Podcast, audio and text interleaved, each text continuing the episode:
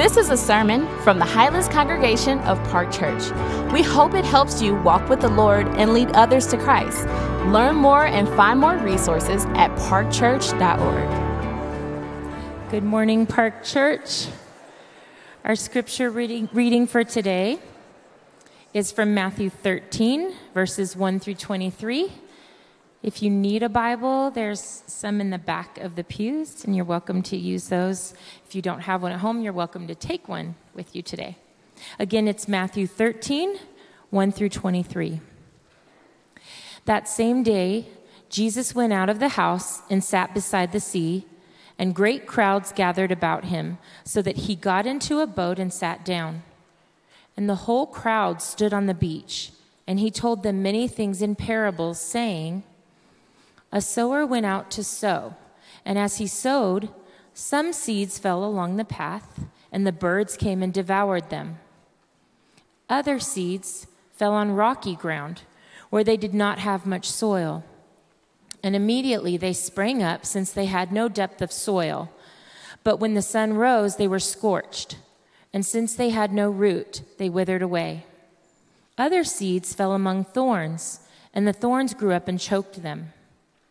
Other seeds fell on good soil and produced grain, some a hundredfold, some sixty, some thirty. He who has ears, let him hear. Then the disciples came and said to him, Why do you speak to them in parables? And he answered them, To you it has been given to know the secrets of the kingdom of heaven, but to them it has not been given. For to the one who has, more will be given, and he will have an abundance. But from the one who has not, even what he has will be taken away.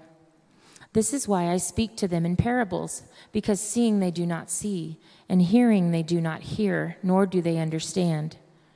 Indeed, in their case, the prophecy of Isaiah is fulfilled that says, You will indeed hear, but never understand, and you will indeed see, but never perceive. For this people's heart has grown dull, and with their ears they can barely hear, and their eyes have they have closed, lest they should see with their eyes and hear with their ears and understand with their heart and turn, and I would heal them. But blessed are your eyes, for they see, and your ears, for they hear. For truly I say to you, many prophets and righteous people long to see what you see and did not see it, and to hear what you hear and did not hear it. Hear then the parable of the sower. When anyone hears the word of the kingdom and does not understand it, the evil one comes and snatches away what has been sown in his heart. This is what was sown along the path. And for what was sown on the rocky ground, this is the one who hears the word and immediately receives it with joy. Yet he has no root in himself, but endures for a while. And when tribulation or persecution arises on account of the word, immediately he falls away. As for what was sown among thorns, this is the one who hears the word, but the cares of the world and the deceitfulness of riches choke the word, and it proves unfruitful. As for what was sown on good soil, this is the one who hears the word and understands it. He indeed bears fruit and yields, in one case a hundredfold, and in another 60, and in another 30. This is the word of the Lord. Thank you, Adrian. Good morning. Uh, before we get into Matthew 13, I want to draw your attention to one phrase here before we pray. And it's the end of this first section after Jesus tells this cryptic story about a farmer. Uh, he says, this phrase, he says, He who has ears, let him hear. I think that phrase has just been standing out to me as I've been thinking about this passage, as I've been thinking about entering into the parables. Matthew 13 is going to be full of a lot of interesting stories, cryptic stories at times, stories that make you scratch your head, stories that kind of find a side doorway into your heart. You're like, I don't know what that means. And you're chewing on it later. And then later you're like poking holes in your assumptions about life. And, and little by little it changes you. That's what parables do. They kind of like come in the side door for those that are paying attention. And my question for us is do we slow down enough to pay attention? Do you want to? And that's a real question. I don't mean that in some sort of like uh, condescending way.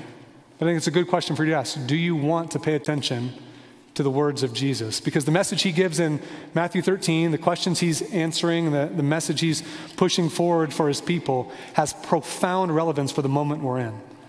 And it's really easy for us, as actually we'll see in this passage, to glance past the words of Jesus or to let them kind of enter into our brain or we hear with our ears to some degree, but we don't receive it. We don't meditate on it. We don't chew on it. We don't begin to process what would it look like to respond to this. And we move beyond the words of Jesus and we become like these unfruitful seeds that land in hardened or infested soils. And I think it's just a good question for us to ask as we open our hearts up to this passage. Do you this morning have ears to hear? Is your heart softened to the Word of God? Is there a curiosity about the kingdom and about the King and what it means to follow Jesus? And I'm going to pray this morning that the Holy Spirit would give us that sort of curiosity as we listen to the teaching of Jesus. So join me as we pray.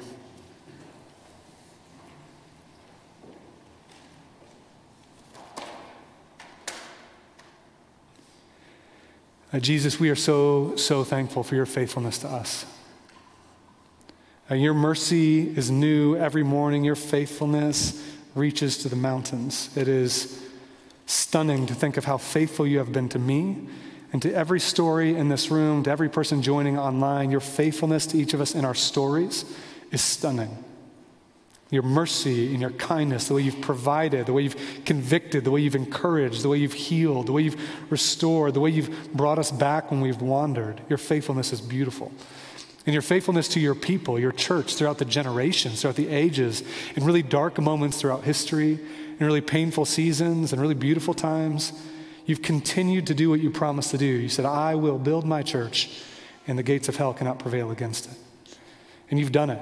Uh, you've been doing it, and we're a part of this moment in history. We get to enter into the scene right here and right now, and I pray you would, Holy Spirit, help us to hear your words, to receive them, not just merely in our heads, but that we'd receive them in our hearts, that we would incorporate them into our lives, and that you, through the Spirit, would bear fruit in our life for the sake of your kingdom.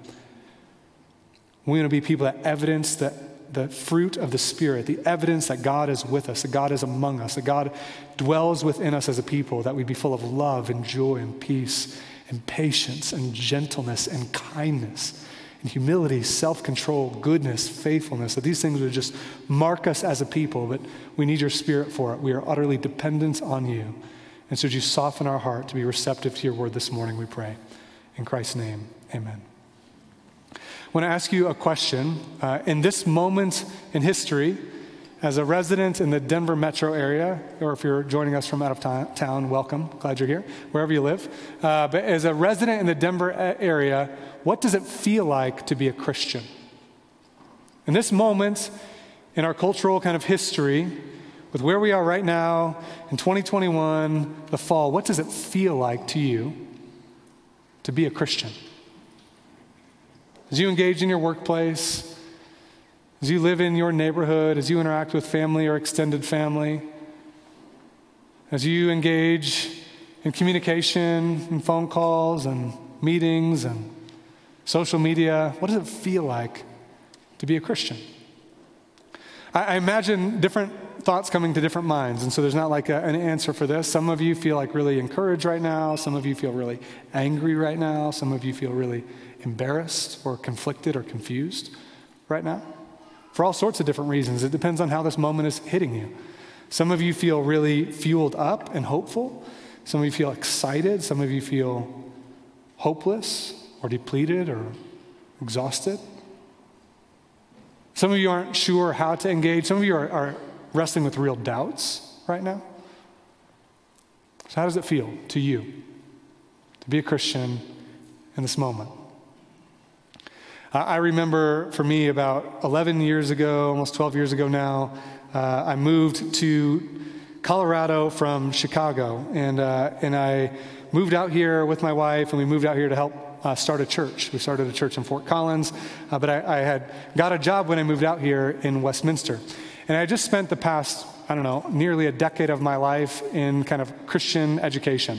And so it was kind of Christian Bible college learning Greek and Hebrew, and then seminary, and then grad school. I was in Chicago at Wheaton, and in that kind of environment, I was just around Christians all the time. I worked in the admissions offices of each of those universities and kind of learning and trying to help people get connected. And so I'm even connecting with young kind of high schoolers that are Christians, thinking about going to a Christian college. And this was just kind of the world I was in for years and years and years. And then I moved out here to help start a church and to begin. It was kind of in the bivocational thing, so just getting a job, making money, and meeting people. And I moved and I got a job at a secular uh, college, uh, career college based out of Westminster, and I worked on an admissions team with 12 people, and I was the only Christian. And so as I'm like working on like building friendship and just loving and getting to know them, like turns out that uh, my coworkers like weren't interested in Greek and Hebrew words. I'm like, that wasn't what they wanted to talk about. Like, go figure. I'm like, oh, you're not interested in ancient Near Eastern history? And they're like, uh, no, I'm kidding. I didn't. I wasn't that naive, but it was a culture shock of like, I am day in and day out the only Christian in this environment, and it was the first time I'd experienced that in a long time.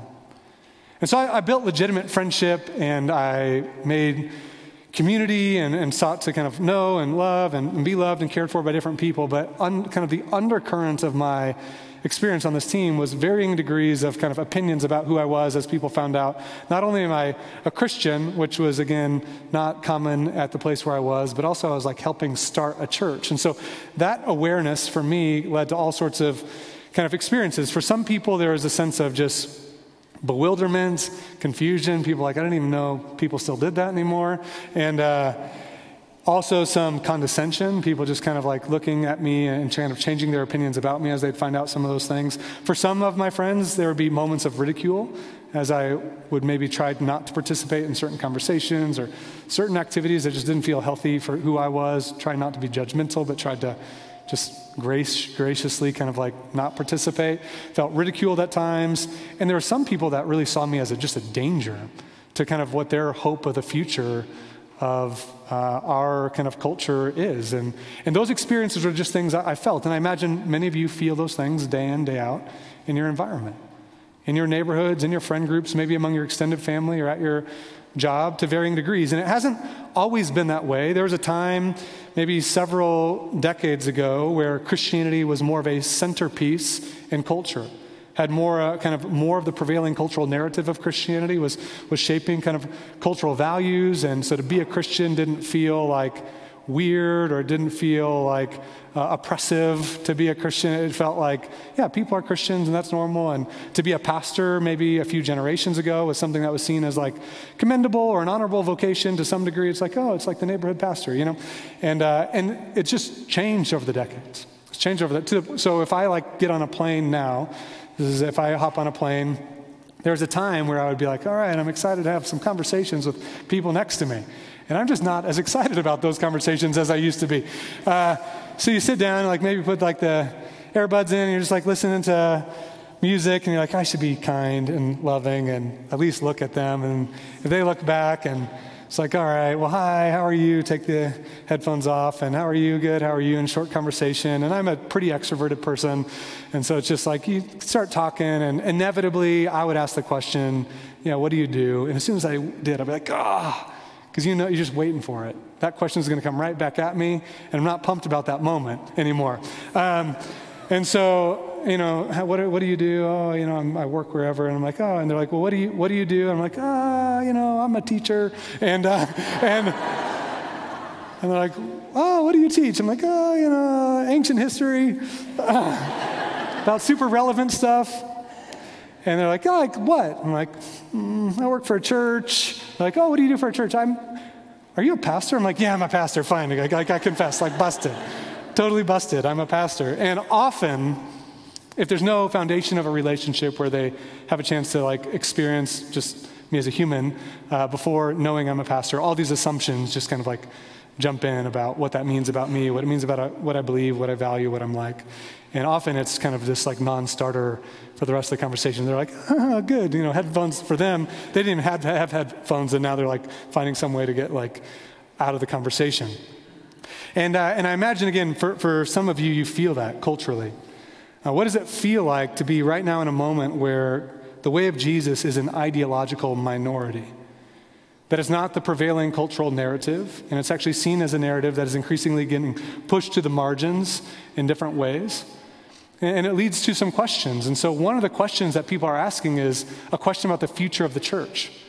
What does this mean to see over the past decades and generations Christianity get kind of pushed further and further out of the center to the point where we are now kind of very wholly in what people would call a post Christian culture or post Christian context, where there's desire for some of the things Christianity brought to the table, like love, justice, service, equity, compassion, education, things that movements of Christianity brought to our culture, that now it's like we want to take those things and we want to kind of push the authority of God out of the center. And so we want the kind of like love for justice and compassion and humility and grace that kind of Christianity has, the ethic that Christianity has brought, and some of the structures that Christianity has brought, but to push out the God of the kingdom. And so that's the moment we're in. And for a lot of people, I think the future means kind of continuing to move in that, in that direction to the point where kind of Christianity will be thing, a thing of the past. Uh, Christianity will be something that fades away, and it'll just be like an old tradition, like kind of Thor and Loki from the sort of like comic book kind of stuff. And so you kind of have this question. So the question isn't what will happen to the church, but another question for you to ask is in the midst of that moment, what's going to happen to your own faith? Your own faith, your own journey with Jesus as you sit in the midst of this moment and you feel increasingly kind of like alone in the way you think as you feel more and more competing ideas around you, people that see things that you believe as a real threat to the things that they value, that they look at you maybe in condescending ways or make assumptions about you that don't feel fair, but they're there for reasons because of mistakes that the church has made throughout history and part of the church's presence in society and some of the issues that we've had as the people of God, our own failures, our own faults. They have assumptions. So, what does it mean about your faith? Makes you start asking questions? Does it make you doubt?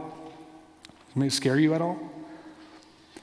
Matthew 13 is given to a community. Jesus is speaking stories, these parables, to a community that's experiencing that. They had this expectation that when the Messiah would come, it was going to lead to this revival in the nation of Israel. Like everybody was going to be pumped that the Messiah is finally here. Everybody's going to be excited, and all of Israel is going to kind of be like, here's our Messiah, the one we've been waiting for. Let's build momentum. Let's get ready for a revolution. Let's drive out the Romans. Let's like set up this kingdom and let's get after it. And so the first followers that actually believed that Jesus was the Messiah had assumptions or expectations about what that kingdom growth would look like. And what they expected is everybody to agree with them and to get excited with them for their family and their friends friends and their employer and their neighbors to be excited with them. And what they are finding when you get to Matthew chapter 11 and chapter 12 is that's not what they're experiencing. Jesus came on the scene preaching this good news about God's kingdom. And if you're not familiar with what the good news of the kingdom is, fundamentally it's that we live in a world that was created by God and we're designed by God to experience flourishing life as we trust in his reign over us as our creator as we walk with Him, experience His love, walk in His presence, commune with Him, and then reflect His character, or we say reflect His image, bear His image to one another by being servant hearted towards one another, loving towards one another, gracious towards one another, honoring towards one another, using the gifts that God's given us to serve others as other people use the gifts they have to serve us. That's how communities and families and societies and civilizations and cities were designed to be. That's the kingdom. Flourishing life under the reign of our Creator the kingdom where the Creator reigns over his people, and we trust his reign, and we follow him, and we trust his character, and we seek to reflect him. That's the kingdom, and as we all know, that's not the world we live in. We live in a world where we have rejected that design, we've rejected our Creator, and our hearts are bent. And so we take all those things like love, and we co opt love to make it about me getting what I need and what I want. We co opt vocation, instead of being a way to serve humanity and seek the common good of my fellow humans, we use vocation to build ourselves up and establish our own worth or superiority or a means to make money to establish some degree of significance or comforts or whatever it is for you. We take family and we kind of like cloister together with our family to build this like little community to keep ourselves safe, and we control our family in ways that damage our children and don't give them the freedom that they need to actually experience life and become who God's designed them to be. We experience this bent experience of all these things. Then we build cities and we build structures and we build governments, but now they're broken and they're corrupted and there's pain all over the place. And this is the broken world we live in. And so when Jesus comes on the scene, he's saying, Good news. The Bible word there's gospel. The presence of God has come back into this world to restore what's been broken. to forgive humanity for the ways we've turned against the reign of God, rebelled against the reign of our King, to reconcile us through his sacrificial love, through his death on the cross, atoning for our sin, reconciling us to God's presence, so we can once again experience transformation to be who we've been designed to be. It's the kingdom. To learn what it means to be human, what humans were designed to be. The kingdom of God and this kingdom movement is, in its very essence, helping humans return to who we were designed to be as children of the Creator, created to walk in fellowship with Him and bear His image in the way we love one another and love God. That's it. It's not crazy complicated. But there are all these assumptions in and among the people of Israel based on some of the prophets and different things that were said that were misunderstood in ways that people expected when this king comes and he's coming to bring this kingdom.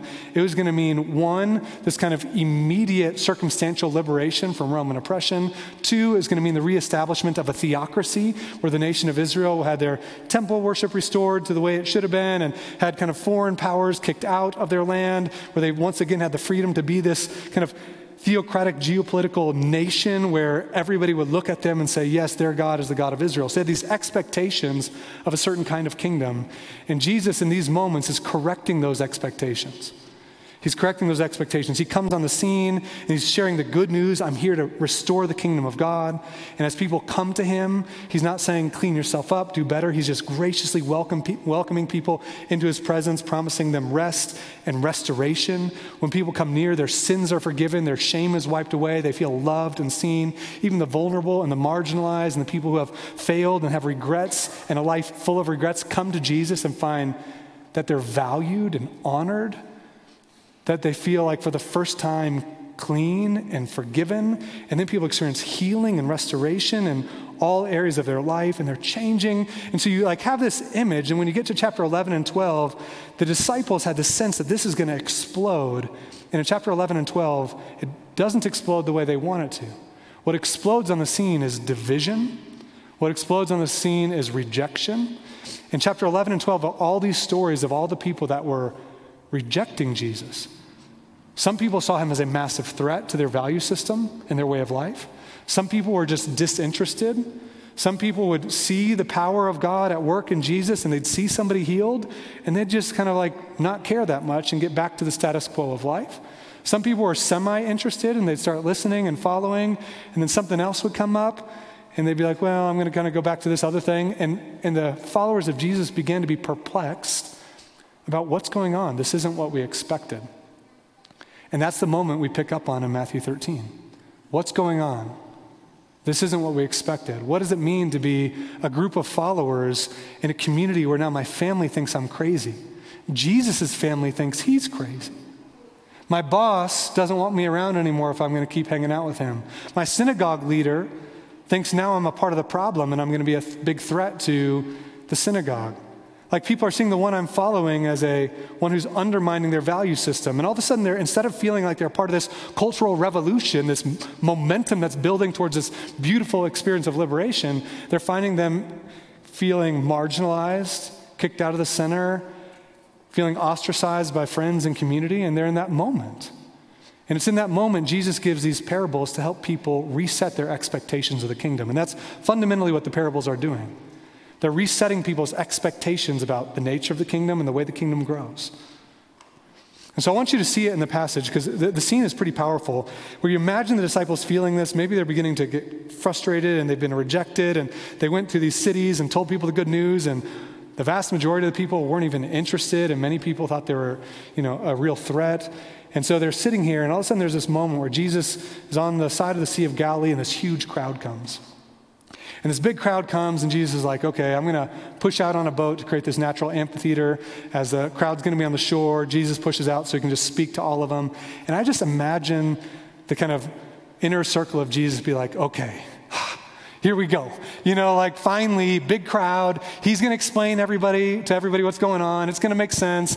And then every, everybody's going to be like, oh, now we get it. You're the Messiah. I didn't, okay, all right, okay, I get it. We're in. Let's kind of start this revolution and let's go, right? That's what, I think it's what they expected. And so they get him ready and they paddle the boat out and they're sitting on the boat and Jesus on the boat and they're like, this is like going to be the Sermon on the Mount thing all over again, epic teaching. And Jesus like is like, so there's a farmer who's kind of incompetent. He like missed out on three fourths of the seeds he was trying to sow. And like, uh, do you get it? like, that's, I mean, there's a short little story about a seemingly incompetent farmer. And then he just stops and says, He who has ears, let him hear. I just imagine the disciples like,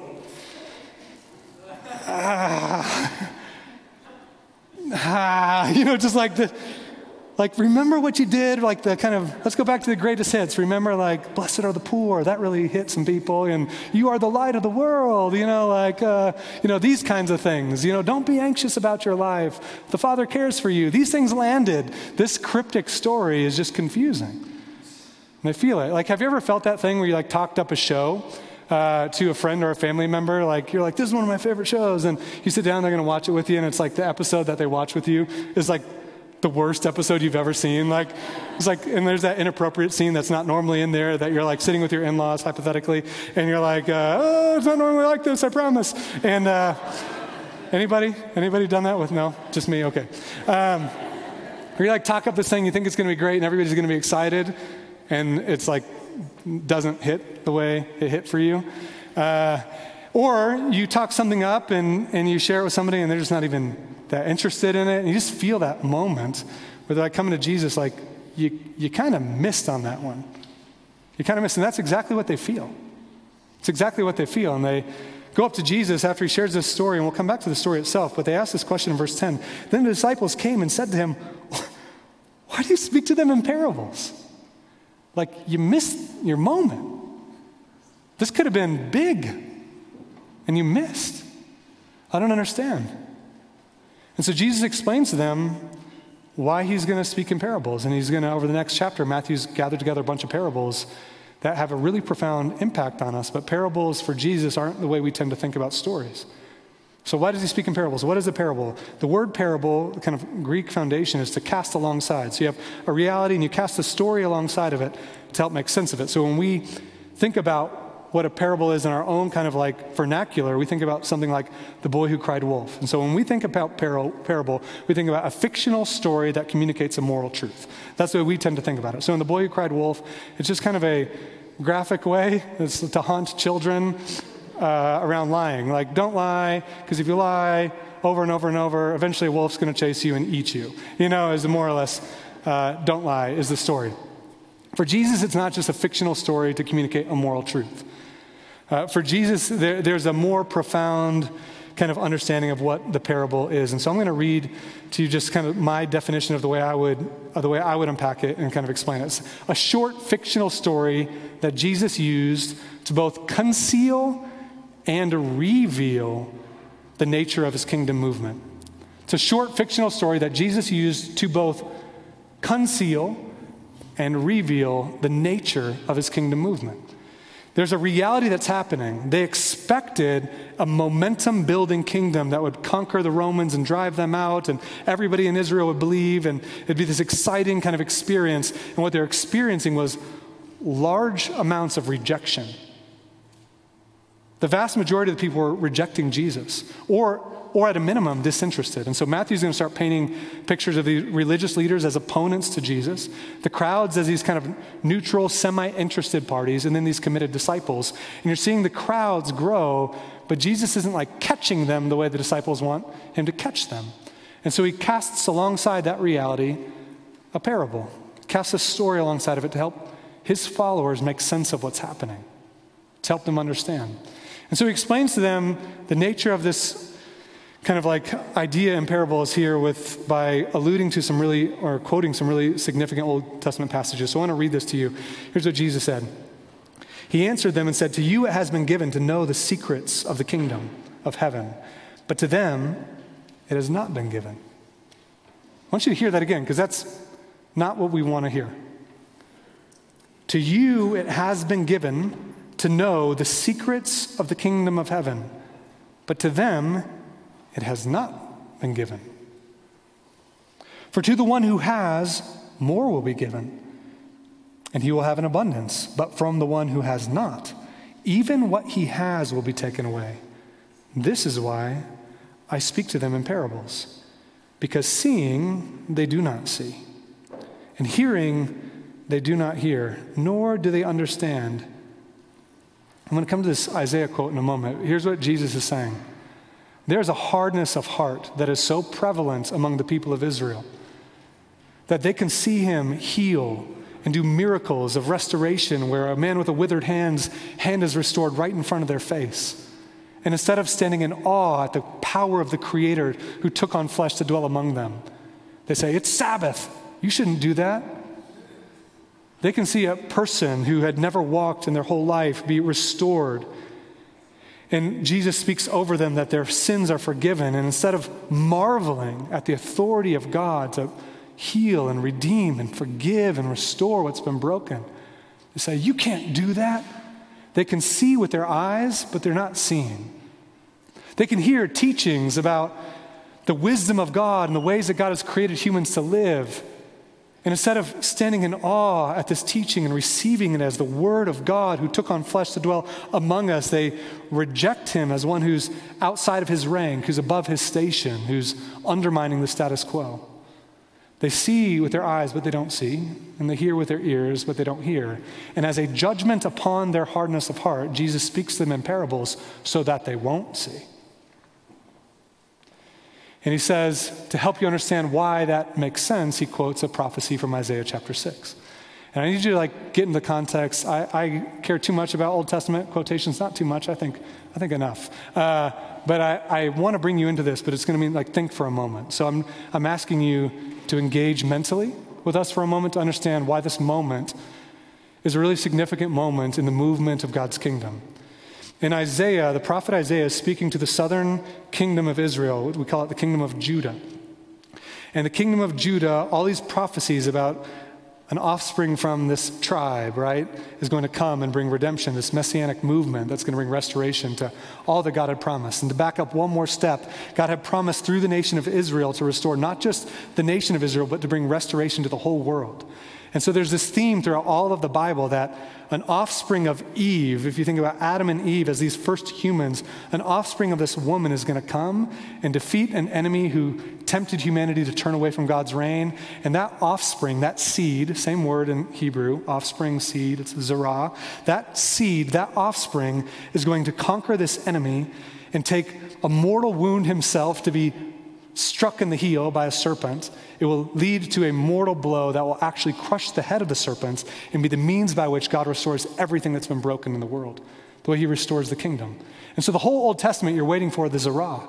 You're waiting for the seed. You're, you're waiting for the offspring. And then the prophecy goes to Abraham that Abraham, you and your offspring, your Zerah, through you, all the nations of the earth will be blessed. So through Abraham, Isaac, Jacob, the nation of Israel, restoration is going to come to every human, to the world. The whole world, world can be restored through the offspring, the Zerah of Abraham. And that Zerah is going to come through particularly this tribe of Judah. And then the tribe of Judah comes, and there's a king named David, and the, the offspring is going to be a child of David. And so David comes, David goes, and then the people of Israel reject the reign of God just like Adam and Eve did. And they say no to the reign of God. They start compromising. They do injustice and corrupt their own culture. They compromise with pagan powers around them. They start worshiping other gods over and over and over. For generation after generation, they rebel against the reign of God, just like Adam and Eve did, just like you and I did. And just for generation after generation, God's sending prophets to speak to them, calling them, Return, return. You're turning from who you were, you were designed to be. God rescued you from Egypt. He liberated you from bondage. He gave you His presence. He taught you His wisdom. He gave you His instructions for life. And you've turned from Him, just like Adam and Eve, just like you and me. Return, return, return. Prophet after prophet. And they would reject the prophets, they'd kill the prophets, they'd disband the prophets, they would harden their hearts against the prophets. And that happened for so long that finally the nation of Israel is so broken that God is going to bring judgment. Just like Adam and Eve are exiled from the presence of God, now the whole nation of Israel is going to exiled from this promised land. They're going to be removed from God's presence. And it's going to happen through a nation called Babylon, and Isaiah is preparing the people for the impending destruction. He's saying, Judgment's coming, and your hearts are too far gone. So go on hearing, but you're not going to hear. Go on seeing, but you're not going to see. You're not going to believe. You're not going to understand. You're not going to turn. If you would turn, God would heal you, but you're not going to. because this message has been coming to you for generations. And then in Isaiah 6, he gives this prophecy Keep on hearing, do not hear. Do not understand, keep on seeing, but don't perceive. Make the heart of this people dull and their eyes heavy and blind their eyes, lest they see with their eyes and hear with their ears and understand with their hearts and turn and be healed. The idea is the rejection and the rebellion is so severe. Their hearts are so hardened that God is like, it's endgame. Judgment's coming. You've rejected the reign of God. And then at the end of the prophecy, this is what it says at the last verse of Isaiah 6 And though a tenth remain in it, it will be burned again, like a terebinth or an oak whose stump remains when it is felled. The holy seed is its stump. So here's the image this land of plenty and abundance, like a thriving paradise garden with trees and flourishing and rivers and life and fruitfulness. This is what the promised land was supposed to be a land flowing with milk and honey. And the rebellion, just like for Adam and Eve, as they're exiled, Babylon is going to decimate them. Destroy the temple, destroy the homes, destroy the people, death and destruction. And it's this image of all those trees getting cut down, like the nation of Israel, if it were one big tree getting cut down to the stump. Desolation. Where there should have been flourishing, it is now desolation. And then at the end, he says, The holy seed, Zerah, is its stump. Somehow this stump becomes the seed. Somehow the, the desolation gives life to this seed that's going to bring restoration. And, and the rest of Isaiah's prophecy is going to start paying attention to that holy seed. So in Isaiah 7:14, you'll get this kind of a virgin shall conceive and bear a son, and they shall call his name Emmanuel. Or in Isaiah 9, you'll get for unto us a child is born, unto us a son is given, and the government, this new kind of government, will be upon his shoulders. He'll establish this kingdom that'll bring increasing joy and peace that will last forever and ever and ever. A new kind of kingdom. And you'll keep tracking that seed, and all of a sudden the seed is talked about as a servant who's not coming with military prowess and power, but coming with sacrifice and love and humility as a one who's going to lay down his life, who's going to be pierced for our transgressions. And you keep tracking that and by the time you get to Isaiah 55, you're experiencing this explosion of fruitfulness where the desert land is going to give way to flourishing life, where the dried up ground is going to be experiencing abundance, where instead of thorn bushes, a cypress is going to bloom and tower. Instead of these briars, myrtles are going to be blooming, and it's like this flourishing life all through this holy seed. And so when Jesus comes onto the scene now and tells a story about an incompetent farmer, the seed here is loaded with meaning. This is the beginning of what God has promised to bring restoration, not just to us, but to everything. And Jesus is saying, I am the sower and the seed. He's the one in whom all of the hopes of the world, all of your hopes for love and justice and righteousness and rest and forgiveness and grace, all of it, all of it comes through this Jesus, the seed. And so when Jesus shares the Isaiah passage, he's saying, I'm here to make sense of the brokenness of the world, but also to bring hope. And so he says to his followers, It's been given to you to understand the secrets of the kingdom. And the secret isn't like a hidden, kind of like, keep it away from you. In Greek, it's mysterion, which is this thing that's being revealed. It's right now being revealed. And Jesus is like, I'm revealing to you the hope of the world. I'm the one that you've been waiting for, that you've been hoping for. And yes, what that means is many people will persist in a hardness of heart. And so when Jesus speaks in parables, it's with this awareness that the way that the kingdom grows is not through cultural influence. It's not through political dominance. It's not by the people of God being the culturally dominant force, kind of requiring everybody else to follow kingdom ethics. It's not by us convincing everybody to kind of like believe Jesus. It's not, it's not by that. It's this seed who lays down his life, and one person at a time the seed is sown. And some have it fall away immediately, aren't even interested. Some here for a little while, and then just the pains and the trials of this world stamp it out and they collapse under the difficulty of following Jesus and they reject it. Some grow up for a little while and then eventually they're just distracted by the sort of preoccupation with the things that this world can do and can be and can offer, and they start getting this appetite for worldly possessions and worldly goods and they abandon Jesus. And that's just the way it has always been. It's the way it has always been, and some will believe. And when they believe in the love of this king, the sacrificial death and resurrection of this king, and the hope of this king, when they believe in the kingdom, it begins to bear fruit. Some a hundredfold, some 60 fold, some 30 fold. And that fruitfulness is, begins to transform lives, not by kind of these dynamic leaders leading these dynamic movements, but through people hearing about the humble, gentle servant king who loved them, who saw them in their pain, who saw them in their grief, who saw them in their regret, who saw them in their weakness, who saw them in their limitation, who saw them in their shame, who saw them in their rebellion, who loved them and laid down his life for them, to atone for them, to cleanse them, to wash them, to reconcile them to God. And as people turn to him, as they are in this story and as they have for the past 2,000 years, there's inside out transformation. You feel the love of God. You experience the presence of God's Spirit among you, and you begin to change. And that change bears fruit, and this evidence that God is with you. And that fruit isn't domination, it isn't winning the argument. It's love, it's joy, it's peace, it's patience, it's gentleness, it's goodness, faithfulness, self control. And as that changes you and begins to bear fruit in your life, it begins to lead to others, and you join the sower in sowing the seeds of the kingdom. And that one seed that planted and began to bear fruit now bears 30, 60, maybe 100. And it grows and it grows. All the while, many, many reject it. You will have friends who will fall away. You will have people who think you're a threat. You will have people who condescend on you and think you're insane. You'll have people who think you're backwards, and you will feel at times like a beleaguered ideological minority. You'll feel weary.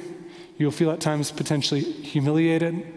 You will be rejected and you will lose friends, and the kingdom will keep going. Always. It always has.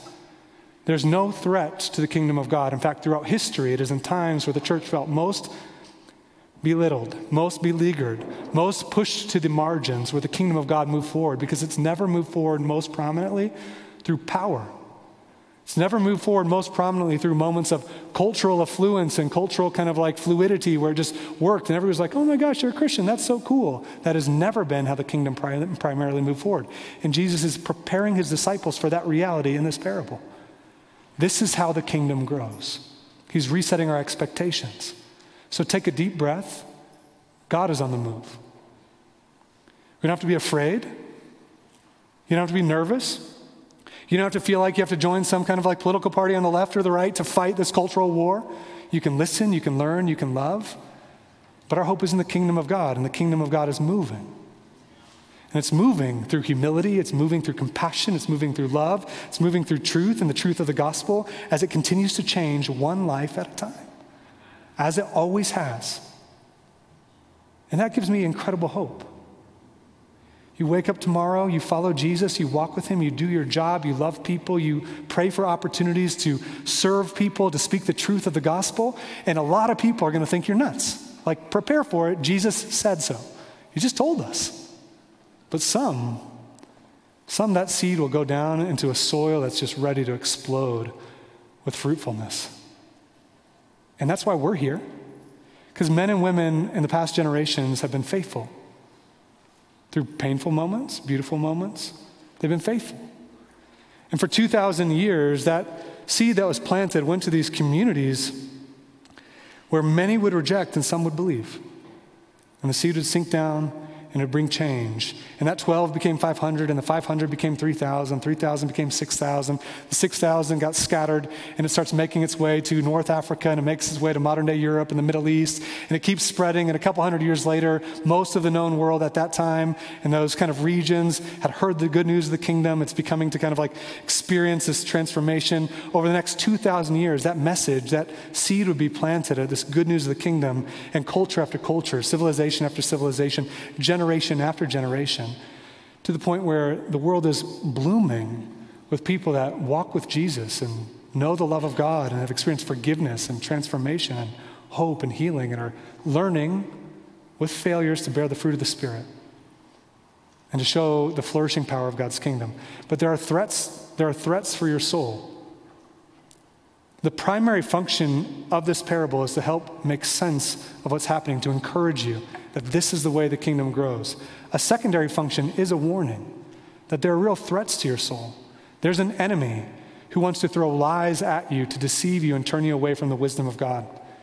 He's been here since Adam and Eve in the garden with these little lies. Did God really say? Here's, here's the way he plays his card to you, to your kids, to your friends. It's always like this. Sure, maybe God said, but I bet God's holding something back from you. If you really want joy, don't go the way of God. Come this way instead. And you're like, well, but didn't God say that if I turn away from him, it leads to destruction and pain and death? He's like, did God really say that? It's like, actually, yeah, he did. But that's always his lie. Turn away here, and did God, you will not surely die. Like, it's not that big of a deal. It's not that big of a deal to turn from God's design for the way you think about your vocation. Instead of using your vocation to love and serve people, use it as a way to climb the ladder. Make something of yourself. Climb over people. Instead of seeing God's vision for marriage as a way to give of yourself, to actually love and serve your spouse, now this is about what's in it for you. This is about what's in it for you. You've given enough. It's time to get. Or if you're not getting, get out. If there's a way to think about your possessions and the accumulation of more and more and more, this greed that just kind of is this non like insatiable appetite for more and better versus generosity and humility, where he'd say something to one of his followers like, Why don't you just go sell and everything you have, give the money to the poor, and come follow me? You don't need that stuff for joy. Did God really say that? Yeah, really did.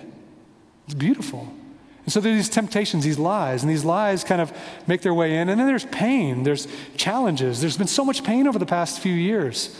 Maybe you've experienced pain with the church. The church is a mess. We've always been a mess. I just say Christianity has always been full of messy people. That's why we worship a Savior who forgives and restores and redeems little by little. Do you know when you say yes to Jesus, you don't magically become perfect? Anybody figure that out yet? You're like, I did. Well, like, eh, well, okay. Um, you didn't. We're, we're a mess. That's why we worship a God who laid down his life for us, who shed his blood to forgive us and change us, and the Spirit's working. So we stumble and we fall. Some people have been hurt by that, and you take responsibility for the ways you've contributed to pain. But the experience of pain, if that's a reason to run away from God, as it has been in kind of modern history, deconstruction is like the new thing, right? Let's write books about it and give people kits about how to do it well. Um, it's like if there's pain or if there's doubt or if there's questions, let's run away from God because I must be the first person ever to ask that question. Are you? It's possible. And if that sounds condescending, I'm sorry. I don't want, I should, I get it. I get the questions. Deconstruction has its place. There's so much that needs to be deconstructed about cultural Christianity. As we think about what does it mean to be faithful, there's always stuff that we've carried baggage from our past, just as the people of God, that we always want to be learning and shedding to hold fast to Jesus and His Word and what His design is for not just me following Jesus, but for a church to follow Him together, to do it together. But if you're experiencing pain, there's ways to lean in to process that instead of leaning out. So that's the threat. Or just like it says in the passage, the cares of this world, just being preoccupied, distracted, obsessed with the things of this world social activity, accumulation, vocation, friendship, family, all the things you can just build on your own power. We get obsessed with these things and they can choke out our faith where we don't even have space for Jesus anymore. We don't have time to slow down with Him and enjoy Him. These are threats. And when you see those, and if you have ears to hear that, if you hear those things, you're like, man, I feel that. Man, that's evidence that the Spirit is in you. But you need to slow down and pay attention and say, what does it mean to turn to Him again and again and again? And as you stay faithful to Jesus, with all of our wandering, all of our failure, all of our mess, experiencing His love and forgiveness, He changes us. And as He changes us little by little, in our little part in human history, He is also changing the world. And it's a joy to be a part of that, and that gives me hope. Let's pray. Um, Jesus, we pray right now that you would open people's hearts to your presence and to your voice. Holy Spirit, would you speak to your people right now? Would you give encouragement and hope to the weary? For those that are experiencing real doubt and confusion, questions, I pray you draw near to them. Protect them from the evil one who prowls around trying to devour people's faith. Protect them from the lies. In Christ's name, amen. Thanks for listening. Park Church exists to make disciples of Jesus for the glory of God and for the joy of all people. If you enjoyed this, make sure you share it with someone. We'd also love to hear from you on social media, Park Church Denver. Lastly, more resources and info are available online at parkchurch.org. Peace and love.